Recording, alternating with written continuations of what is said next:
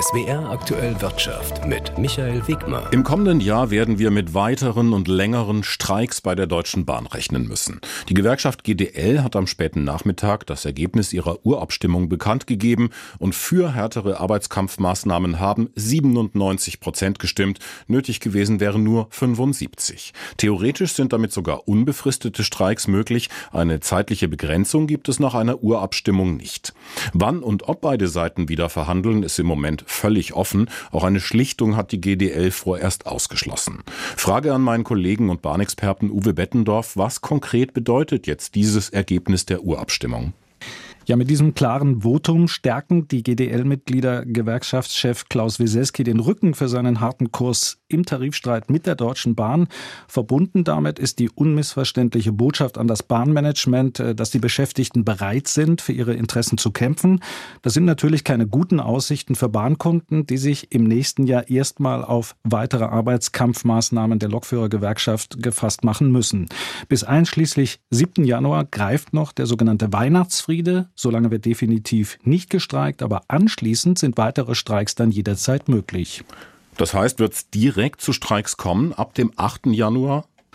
Also zu Zeitpunkt und Ausmaß der Streiks hat sich äh, GDL-Chef äh, Weselski noch nicht konkret geäußert. Das ist Teil der Psychospielchen, die in diesem Tarifstreit laufen. Grundsätzlich kann die GDL die Beschäftigten ab dem 8. Januar zu einem unbefristeten Streik aufrufen.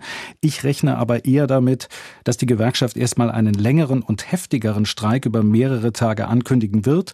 Sollte die Bahn dann immer noch kein neues, verhandlungsfähiges Angebot vorgelegt haben, wird die GDL den Druck Druck äh, voraussichtlich schrittweise erhöhen.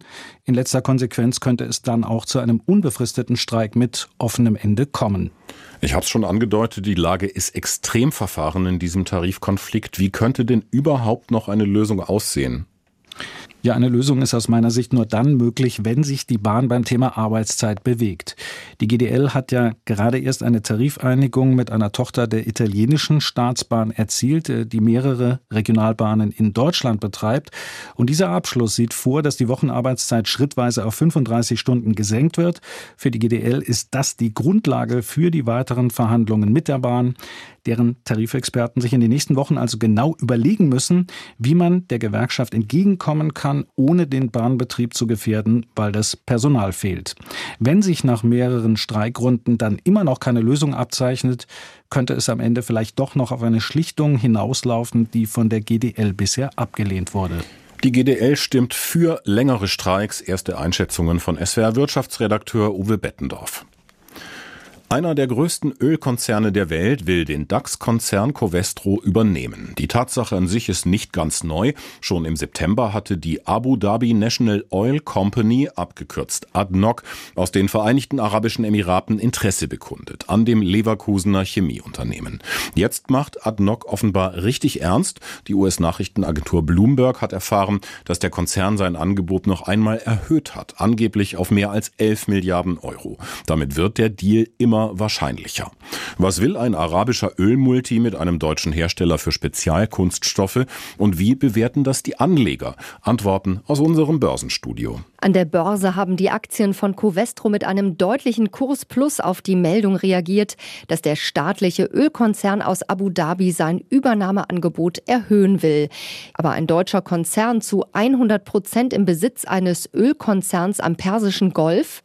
Daniela Bergdold von der Deutschen Schutzvereinigung für Wertpapierbesitz. Das ist eigentlich das normale Spiel, um das mal so deutlich zu sagen. Es werden immer wieder Unternehmen aufgekauft. Letztlich bedeutet das ja, dass dieses Unternehmen anscheinend so gut ist, von solchem Interesse ist, dass ein solches Investment Sinn macht. Covestro zählt nach eigenen Angaben zu den weltweit führenden Herstellern von Hightech-Polymerwerkstoffen, also Spezialchemie und Kunststoffe, die in der Industrie und im täglichen Leben gebraucht werden.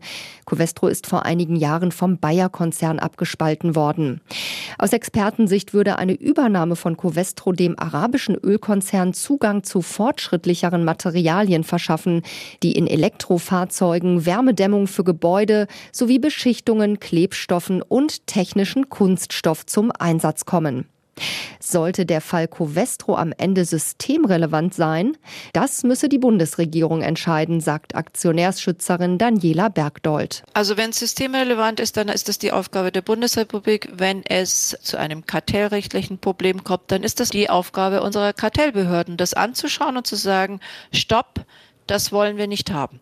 Das sind andere Fragen, die haben aber mit dem Aktienrecht letztlich nichts zu tun. Letztendlich sind es die Aktionäre, die einem möglichen Übernahmeangebot zustimmen müssten.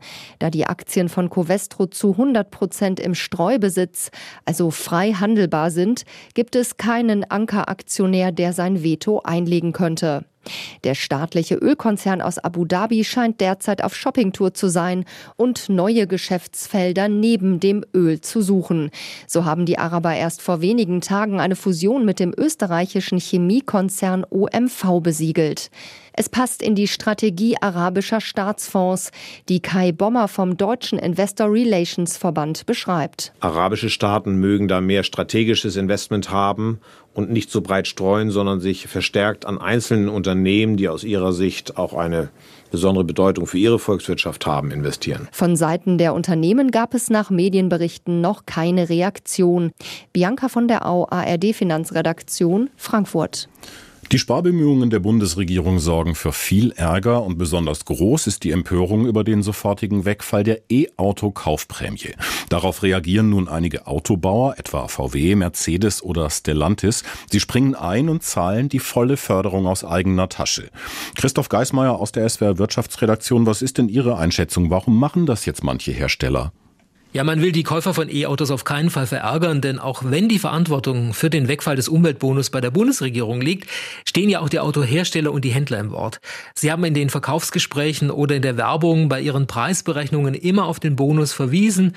Die Kunden haben darauf vertraut und auch deshalb bestellt. Wenn die Förderung jetzt komplett wegfällt, kann man sich den Ärger der Autokäufer vorstellen, wenn sie plötzlich einige tausend Euro mehr für ihr E-Auto bezahlen müssen.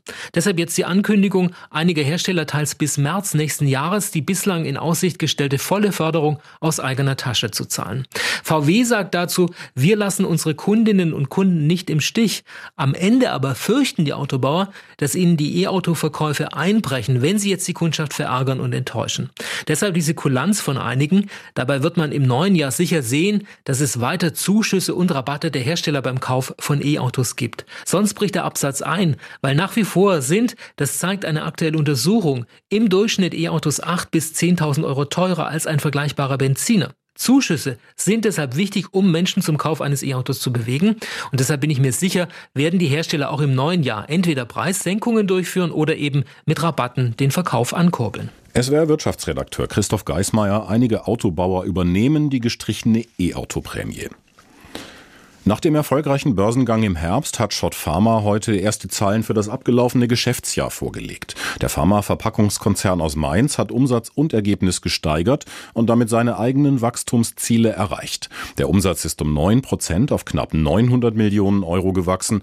Auch das operative Ergebnis ist um 9 Prozent auf knapp 240 Millionen Euro gestiegen. Großes Thema an der Börse heute der Patentstreit zwischen dem Tübinger Biotech-Unternehmen CureVac und seinem Mainzer Rivalen BioNTech. Ein Gerichtsurteil hat die Aktienkurse beeinflusst. Das schlug heute an der Börse ein. Das Mainzer Unternehmen BioNTech hat im Patentstreit mit der Tübinger CureVac einen Punktsieg errungen. Das Bundespatentgericht hat ein mRNA-Grundlagenpatent von CureVac zu Impfstoffen in Deutschland auf Antrag von BioNTech für nichtig erklärt. CureVac hatte BioNTech zuvor beschuldigt, mit seinem Covid-19-Impfstoff gegen eben dieses Patent verstoßen zu haben. Das Bundespatentgericht urteilte nun, das Patent hätte vom Europäischen Patentamt gar nicht erteilt werden dürfen, da das System zur genetischen Vakzinierung nicht auf erfinderischer Tätigkeit beruhe. BioNTech hatte mit seinem Partner, dem US-Unternehmen Pfizer, während der Corona-Pandemie einen Covid-Impfstoff entwickelt und milliardenfach verkauft. Der Aktienkurs von CureVac brach im deutschen Börsenhandel um bis zu 40 Prozent ein. Das Papier von BioNTech, das nicht mehr an der deutschen Börse gelistet ist, legte im US-Börsenhandel deutlich zu. CureVac kündigte an, beim Bundesgerichtshof in Berufung zu gehen. Der deutsche Aktienmarkt hat nach dem Rücksetzer gestern heute wieder Fahrt aufgenommen. Sowohl der DAX als auch der MDAX der mittelgroßen Werte und der SDAX der kleinen Werte arbeiteten sich über den Tag deutlich ins Plus. Heidi Radwilas, ARD Finanzredaktion Frankfurt. Und so geht der DAX dann mit plus 0,6 Prozent aus dem Handel. Das sind 16.740 Punkte.